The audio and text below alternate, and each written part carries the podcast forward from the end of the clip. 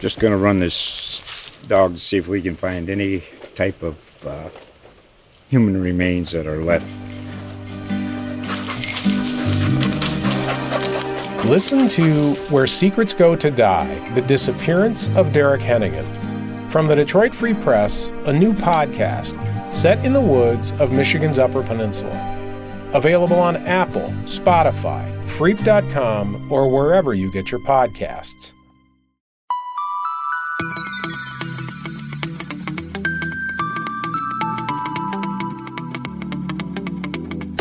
What's up, everyone? It's Michael Scotto, HoopsHype.com's NBA writer and host of the Hoops Hype podcast. The Utah Jazz have been one of the surprise stories of the NBA this season, competing for a playoff spot after trading stars Donovan Mitchell and Rudy Gobert before the season. With that in mind, I'm happy to be joined by Jazz rookie Ochai Agbaji on the latest edition of the Hoops Hype podcast to talk about Utah's ride this season and what it's been like for him in his rookie campaign with Utah. Ochai, I appreciate you joining me, brother. How's everything your way? Good, good. Uh, thanks for having me. My pleasure, man. I I gotta say, being out in Utah, I don't know how many Starbucks you have out there, but if you do, I think you need to get an Ochai latte. You got to There's got to be some marketing sponsorship stuff that you can get done there. That'd be the first thing I'd be trying to do. yeah, yeah. I haven't I haven't looked into it, but I actually do like chai lattes a lot. There Ironic. you go. I tell you, man, it's something to keep an eye on as you continue to make your rise. Um, first thing I wanted to ask you, brother, especially now that we're in kind of the March Madness season, for you, you had an opportunity to play four years in college. And in today's league, you don't always see that as much. Obviously, when you the more you play in college, you kind of come in a little more prepared for the NBA game. But I'm curious from your perspective, what did those four years do for you? Um, in preparation for going to the NBA? Yeah, uh, I think number one, you know, that comes with with the four years is the experience. Um, playing at at Kansas, playing at that high level, night in, night out. Um, you know, for four years, really taught you a lot. Go through ups and downs throughout the season, so you kind of have to, you know, waver through that and, and push through that. So um, it's a grind, um, especially you know playing in Big Twelve, all that stuff um, you, you, get a lot of experience out of that. When you look at kind of the way other guys in, in the NBA come in, maybe at a younger age and whatnot, do, do you think it maybe hastened your learning curve a little bit there? Um, in a way, I mean, just I would say hasten, or I would say, you know, for my learning curve a little bit, um, just because you know they they've been in that pro game, they're they're playing the pro basketball, they're they're learning the rules, all that stuff. Um, you know, before me, uh, which is different from the college level. So I think that's the only thing. Then you get into the league and kind of your welcome to the NBA moment is okay, you get drafted and Cleveland takes you. And then before you know it, boom, you're off to Utah and arguably the biggest blockbuster trade of the offseason and, and you land in Utah. Um, what was going through your mind at that point? Uh, before you even got to begin your career when when you're involved in such a huge blockbuster trade and going from thinking you're going to be you know in Cleveland and then going to Utah with a totally different group. Yeah, yeah. I mean, it's uh, it's uh, it's totally new. I mean, it was totally new for me. Um, you know, being traded out of nowhere. You know, not even playing a single game for for the team that drafted you. But uh, in a way, it was I saw it as you know good opportunity, new new and good opportunities for me um, you know, here in Utah. So it, it was good. Um, you know, coming here uh, with that trade and all the new pieces that we've gotten here, um, I think it's it's it's a it's a step forward in the in the right direction for this organization. And for you, you've gotten a chance to play more and, and score more incrementally over the the months of the season. But one of the things you do is you're guarding the top scorer sometimes on another team defensively. And I'm curious with that in mind, has there been any fun moments or trash talk uh, while doing so with, with maybe a, a, high caliber player that you can share with us?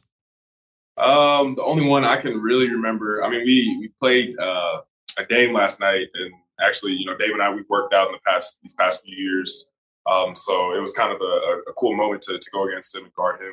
Um, but I want to say, I think we, we had Philadelphia at home um, a few weeks ago, and uh, Joel Embiid I think scored a, a post take over me and uh, slapped me on the butt walking, uh, running down the court, and just like rock chalk. So it was, it was a it was a funny moment, um, but it was, it was cool that I kind of did that. I'm just laughing. Well, first of all, in fairness to you, Joel Embiid's done that to a lot of guys. I don't think you're the first guy he scored on in what yeah. could in what could be an MVP season for him. That that's cool with the the rock chalk Jayhawk um, stuff.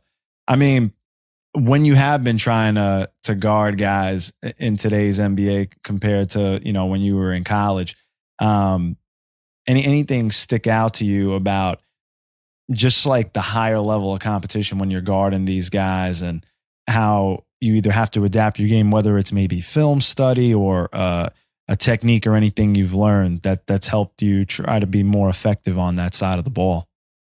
Yeah, I think I think the thing that's that's kind of challenging but really cool at the same time is how how unique all these different all these players that I'm guarding are. Um, you know, not one matchup is is the same as the other. So every single night, uh, you know, going in with different film, different help from the coaches, and um, just kind of watching film on my own on, on, what the what that player likes to do and um, how I can make make his uh, make his life tough that night. So um, that's the biggest thing is just keying in on, on making it tough and also another thing is just getting used to the physicality um, of playing on defense. You know, that in this this day and age, I feel like um, you know it's kind of harder for the defender because you know the offense offensive player is always at an advantage. You know, with the with the dribble and you know uh, drawing contact and, and drawing fouls like that. So um, just just being smart about you know keeping my hands back, all that stuff like that is is, is something and for you, lately towards the uh, stretch run of the season, you've been starting a little bit, given uh, some injuries to the team and your own play as well, putting up about 13 a game. As you've gone through the season now, and, and we're here in late March as we're recording, what have been the things that you've learned, whether it's on the court or off the court, maybe from sleeping habits, anything like that, like on planes, that you've got it uh, adjusted to now and, and is something that maybe the average fan wouldn't know about being an NBA rookie? Um, I think really just I think finding your routine, your everyday routine um, in the NBA life.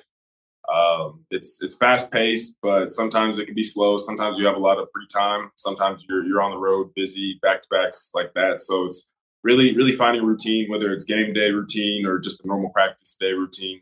Um, uh, makes makes a lot of things easier, uh, makes it simpler, and makes I feel like it makes the time go by faster. You guys are relatively a younger team compared to others in the league. I mean, when you guys are flying home from a game and you know you're on an overnight flight, what's the vibe like on on the plane, and what what are you guys kind of doing at night? Because I mean, sometimes eh, I'll text some players and they're up at like two o'clock in the morning. It depends on what coast they're on, but what's the vibe like and uh, on a Utah Jazz kind of flight back after a game? Uh, I would say it depends. Depends on the game. Whether the game was you know harder that night than, than another night, but uh, sometimes or most of the times people are sleeping. I usually don't sleep. I'll be up, just kind of scrolling through my phone, playing playing video games, or just listening to music. Um, most of the guys sleep though. I think that's that's a big thing. Those overnight flights, guys are usually sleeping on that. So so if you don't sleep on a flight, when are you sleeping? You got to get some rest. when I get into the hotel room, like it's it's instantly when I touch the bed, I'm out. So it's it's I think it's more of a bed. I got to be in a bed situation. I got you. Trust me, I try to get the extra leg room on JetBlue, and I'm not passing out as much either. no. But um, for the team overall, I mean, you guys are in the playing conversation right now, and and it's it, the whole entire Western Conference is just so close. It's like uh, a bunch of sardines like packed in a can, the way you guys are. In regards to this playoff push um, that you guys are trying to make right now, inside the locker room, how much talk about there is that on a day to day basis? And and I mean, is that uh, a defined goal for this young group at this point?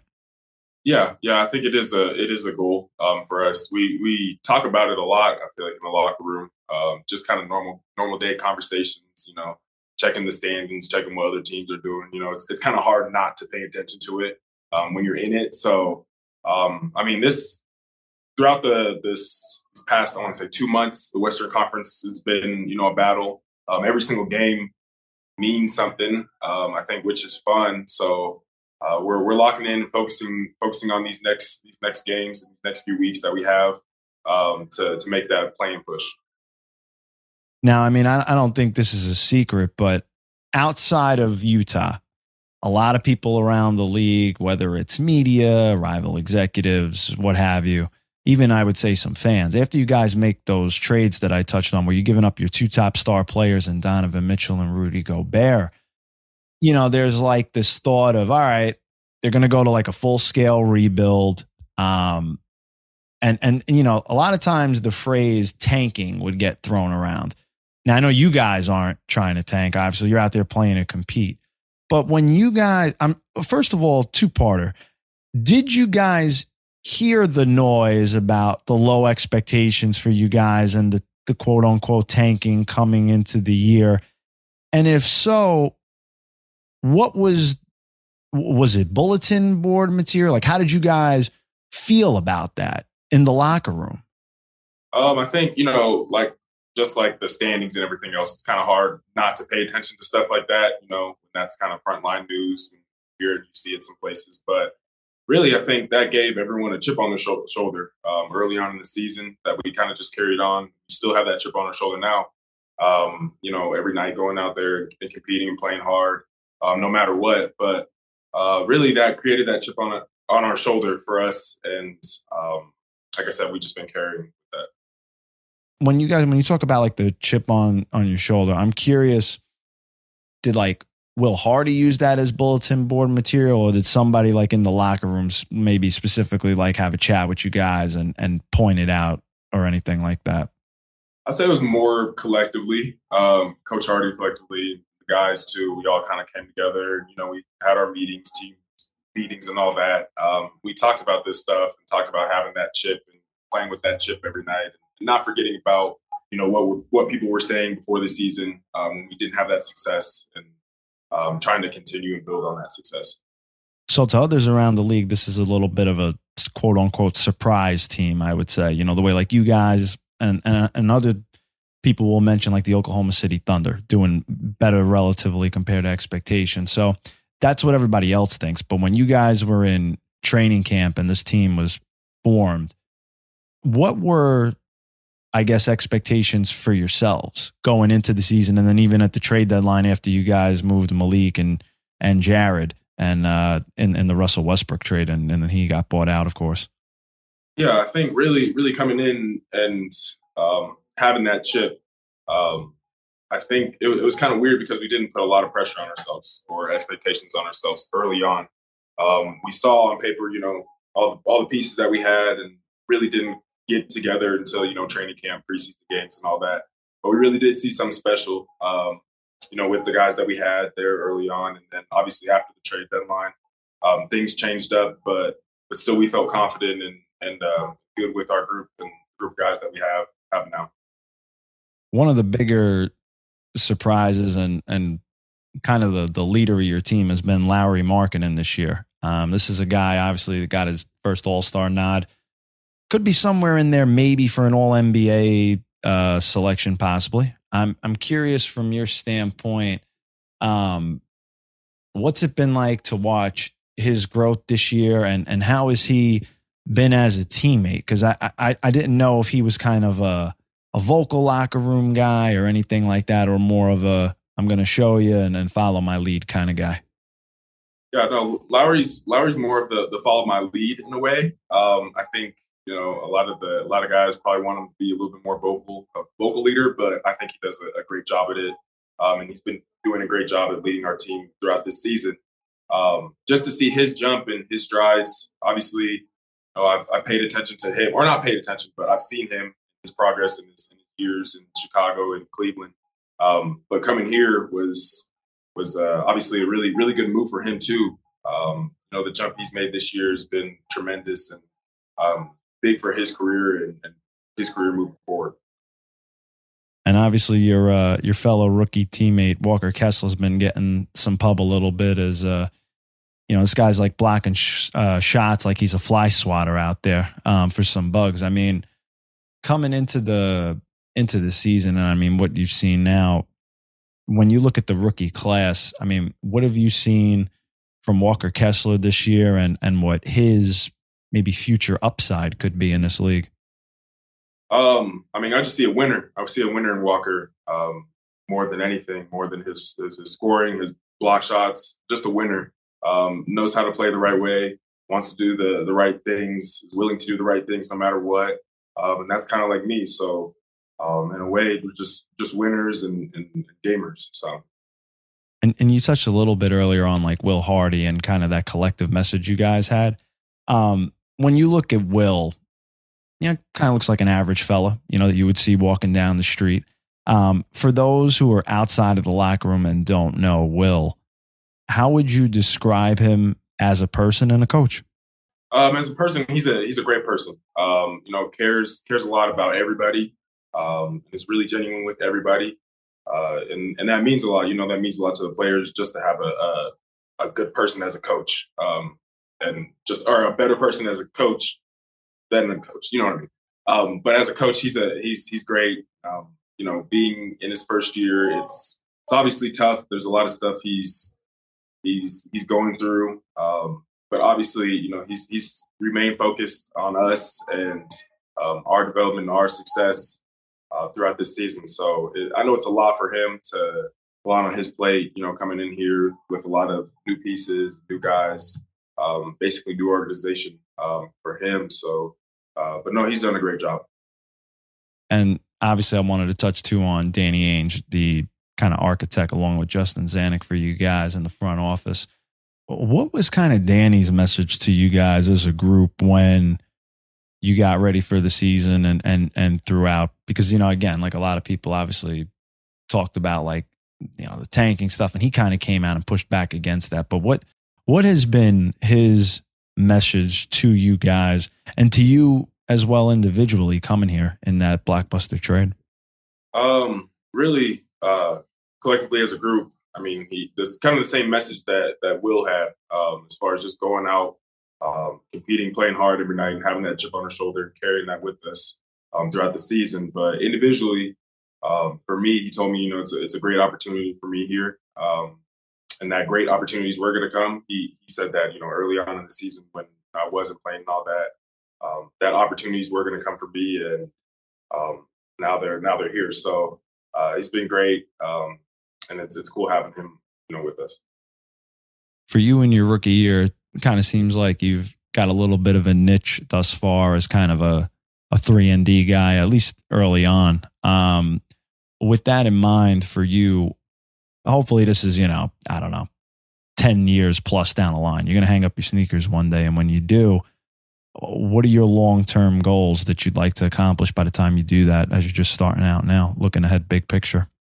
Um, I mean, first things first, I want to win the championship. Um, I mean, just like I said, just me being a winner, that's, that's what I want to do. I want to win at the highest level, um, no matter what, no matter how long it takes. Uh, that's what I want to do, and that's my main goal. Um, other than that, I think, you know, with winning comes other, you know, personal successes and accolades. So, you know, being an all star, come with that, um, being first team, all NBA, stuff like that. So, really just winning um, at first. So, yeah. As far as being in Utah, in the community, and being around these fans, um, what what is it like for you living in Utah and, and being around these fans to to get acclimated to that? It's great. Um, I think I think Utah actually has the best fans in the NBA. Um, they show up no matter if it's a Monday night, Wednesday night, whatever. They're they're there, and it's it's sold out every night, or seems like it's sold out. It is sold out every night, loud, packed, and um, they're supporting us no matter what. Um, whether we have new players in, just players just got traded away, they're still there to support us um, no matter what. So it's it's love. You feel the love for sure. Well, I'm glad to hear it. I mean, for you, brother, I appreciate you taking some time out to to join me on the pod. And before you know it, I'll see you. You guys are coming to town in Brooklyn uh, early April or, and whatnot. So Yeah. looking forward to Yeah. seeing you there. Be out there soon. Yep. No doubt, my man. I appreciate you joining me. And I also want to thank everyone else for tuning in. If you want to hear more episodes of the Hoops Hype podcast with guest appearances from NBA players like Ochai Agbaji, coaches, executives, and media members, you can like and subscribe to it on Spotify, Apple Podcasts, and anywhere else you listen to podcasts. You can keep up with my tweets on Twitter at Mike A. Scotto and make sure you're following Ochai as well. He's at Young Och. Until next time, I'm your host, Michael Scotto, wishing you and yours all the best. Just going to run this dog to see if we can find any type of uh, human remains that are left. Listen to Where Secrets Go to Die The Disappearance of Derek Hennigan. From the Detroit Free Press, a new podcast set in the woods of Michigan's Upper Peninsula. Available on Apple, Spotify, Freep.com, or wherever you get your podcasts.